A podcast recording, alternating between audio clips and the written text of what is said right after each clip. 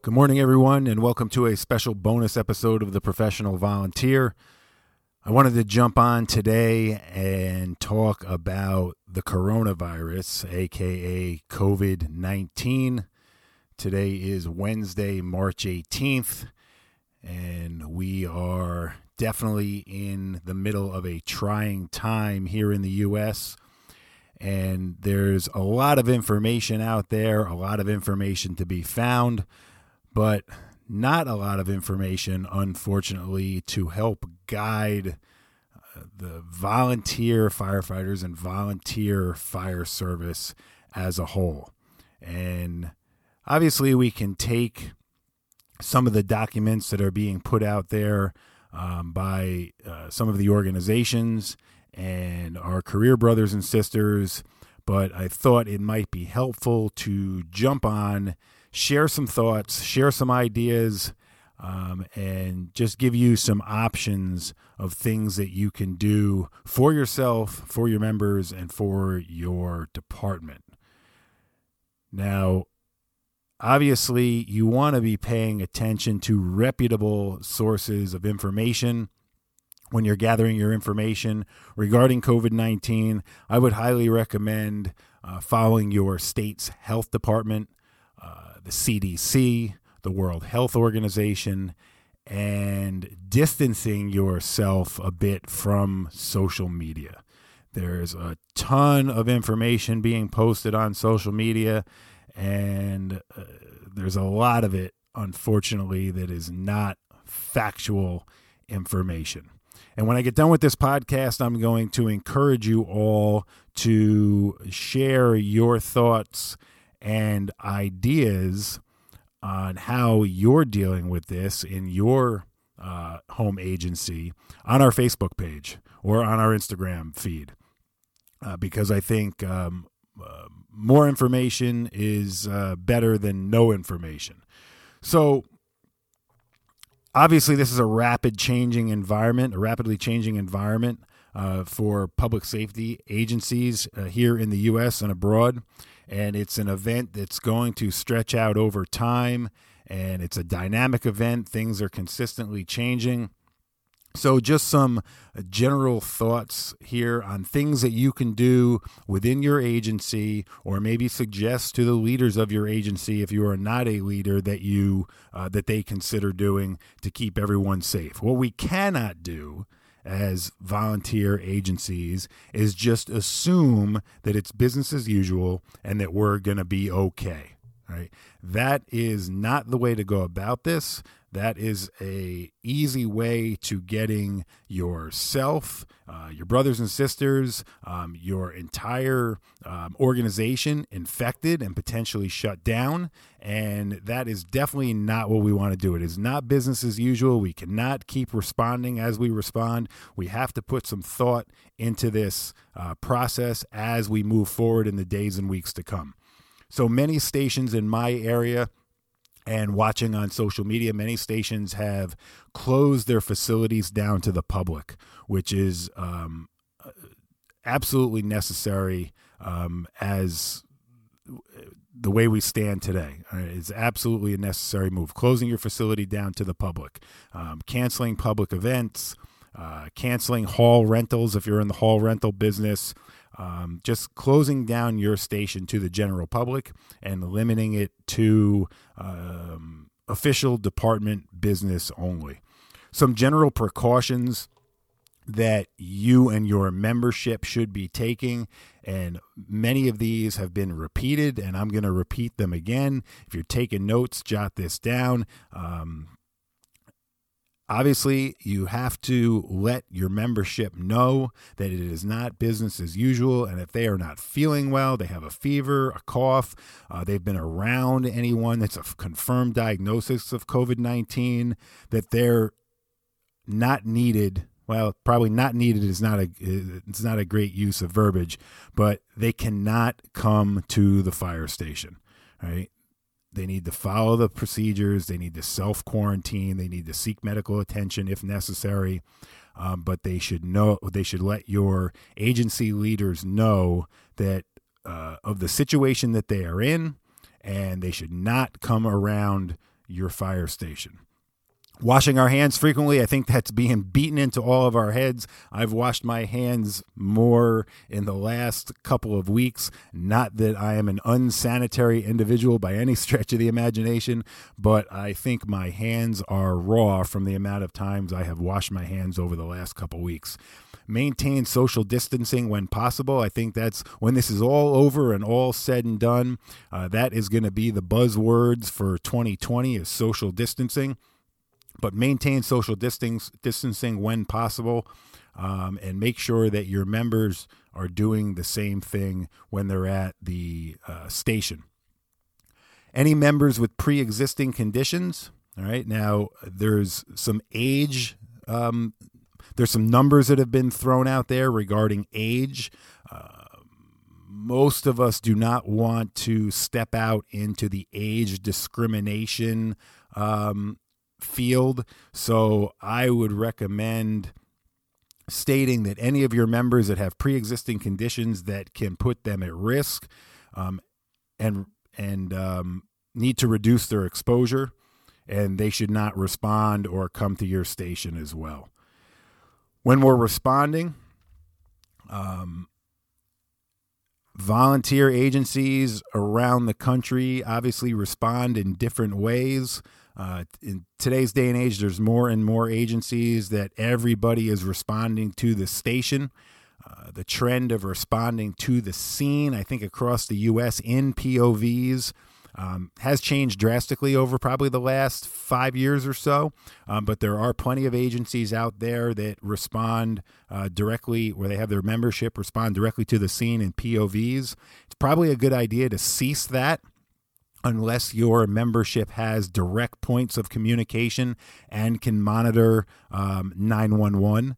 Uh, because I know in our state, um, essential information regarding um, potential infection is being um, given to responding units and chief officers either uh, over the radio or privately via cell phone. And if you are responding to the scene and cannot get that essential information, you could be walking into a bad situation for yourself. So, those departments that typically do the respond to the scene um, scenario should probably consider having everybody respond to their station so you have better accountability, better crewing, and everybody knows what's going on.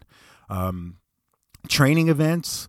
Uh, if you're following the guidelines, and the, the guidelines here in New York are 10 people, and I know lots of other estates uh, have have adopted similar guidelines to the amount of people. Uh, you might want to consider canceling all of your weekly training until further notice.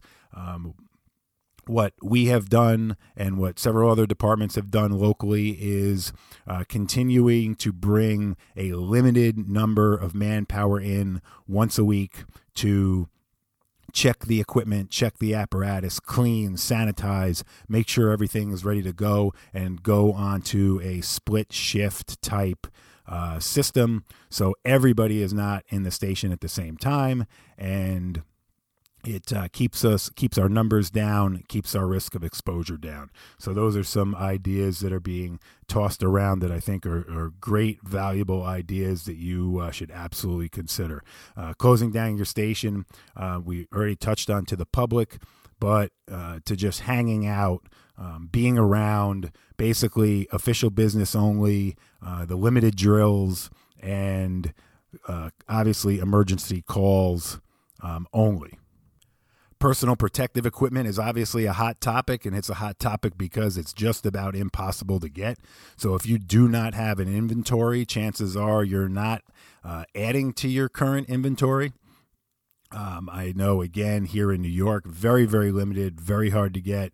Um, we have requests in for uh, masks and respiratory protection, um, gloves and gowns, eye protection, and it's just not coming. So we need to um, uh, be very uh, stingy on what we use, uh, not give any of it away to anybody else.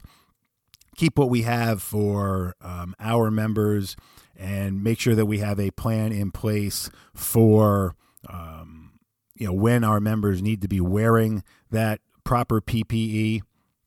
and any high risk incidents or high risk procedures that we might get into.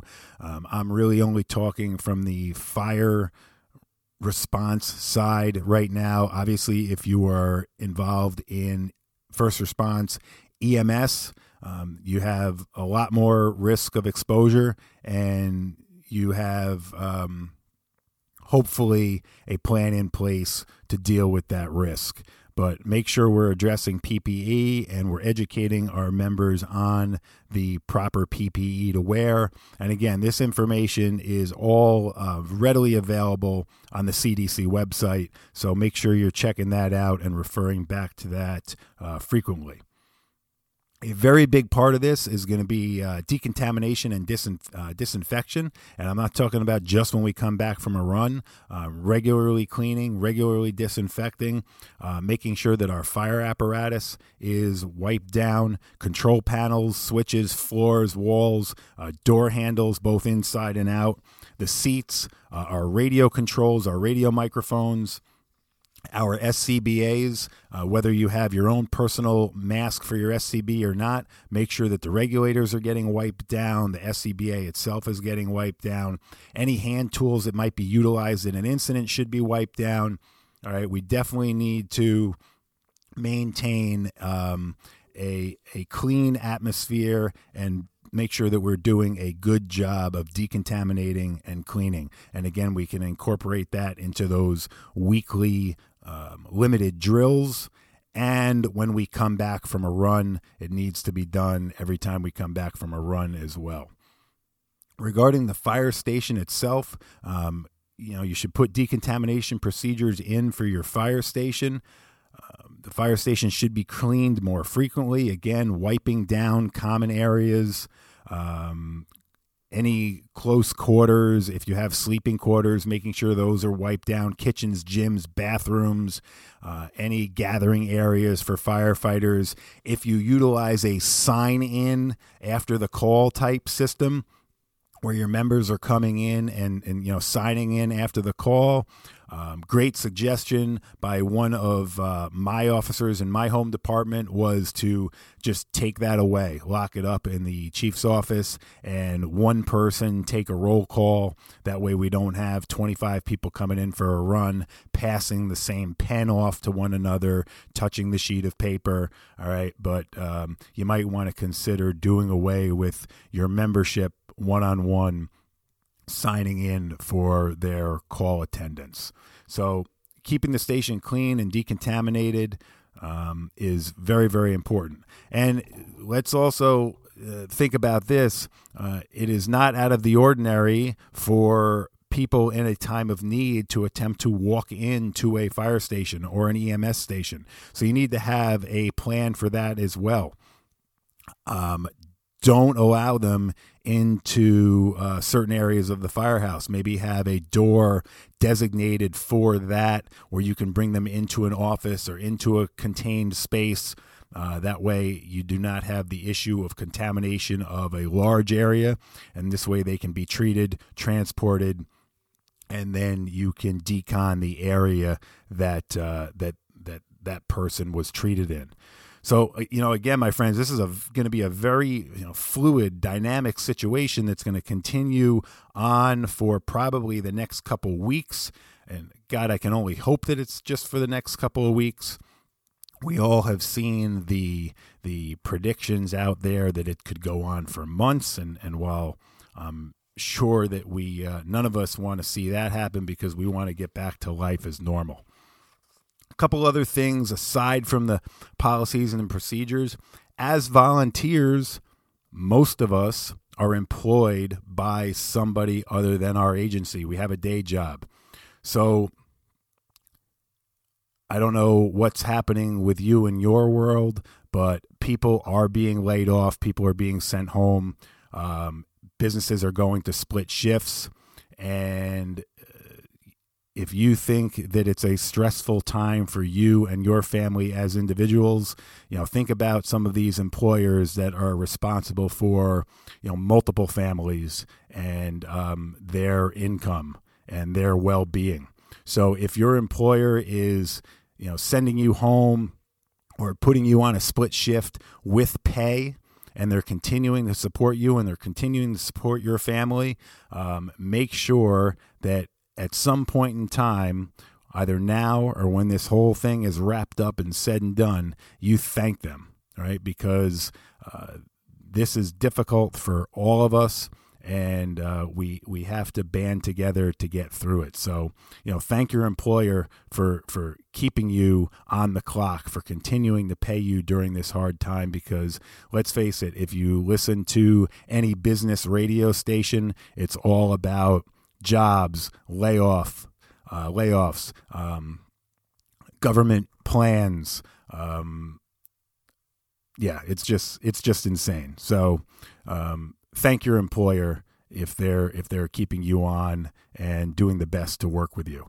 The other thing I saw, which is very important and typically not my lane of things to talk about, though we have mentioned it uh, briefly here on the show a couple of times, and we're going to have some guests on in the future to talk about this and address it. I saw some posts on Twitter this week from folks um, with mental health issues that are home, quarantined, not allowed to go to their station, work their job, and do their normal day to day. And some of these posts that I saw were were were definitely concerning, you know, because um, they almost felt like they were a uh, call for help. So we need to watch out for our people. We need to make sure that our people are doing um, are doing okay during this time because obviously uh, in the volunteer world we're probably not going to see each other as much if we're sticking to the social distancing and not going to the fire station all the time and and um, only going in for runs. So we need to watch out for one another. And if you know, if you're a fire service leader or you're just, you know, just a good brother and sister, um, and you don't hear from somebody or you don't see uh, the normal uh, posts from somebody on social media, check in with them. Make sure they're doing okay. And there's there's resources out there for us. Um, to help us through times like this, especially um, if you're um, if you're battling um, with mental health issues, um, or you know somebody that is, make sure that they have the resources that are available. And um, I'm just going to list a few places that you can go for information and help. Um, obviously, our friends at Next Rung, who we talk about often, uh, they have an 800 number. It's actually an 833 number that you can call or text anytime. Uh, their number is available seven days a week, um, and it's 1 833 NXT Rung. So that's 1833 NXT R U N G. So those guys are available. Um, if you know somebody in need, um, you can check out on Instagram Confessions of a Firefighter Wife, um, and it's at Confessions of a Firefighter Wife. Um, check out uh, their uh, Instagram page and website. There's many resources listed there as well and also my buddy John Sahatchin, who's been on the show and is a friend of the show, um, Jersey Shore Emergency Training. John does training on mental health in the fire service, and I'm sure he is a great resource as well um, if you need just somebody to reach out to for advice or uh, where to go. So, my friends, uh, thanks for tuning in. I just wanted to make this episode quickly uh, because I, I, feel that there's a there's a little disconnect out there. There's people looking for information, and uh, sometimes it's not readily available. Obviously, these are all just suggestions of things that we have done uh, locally, and that I know others that I am friendly with have done uh, within their agency. But um, again, feel free to reach out once this episode is up. Uh, if you have information that you would like to share uh, on our Instagram or our Facebook page, they're both at Professional Volunteer. Um, please share, please post, please put your thoughts up there uh, because we're all in this together. And again, if you need to contact me directly, professional VFF, that's professional VFF at gmail.com or via our website, uh, www.professionalvolunteerfirefighter.com. My friends, stay healthy, stay safe, and remember, we're all in this together.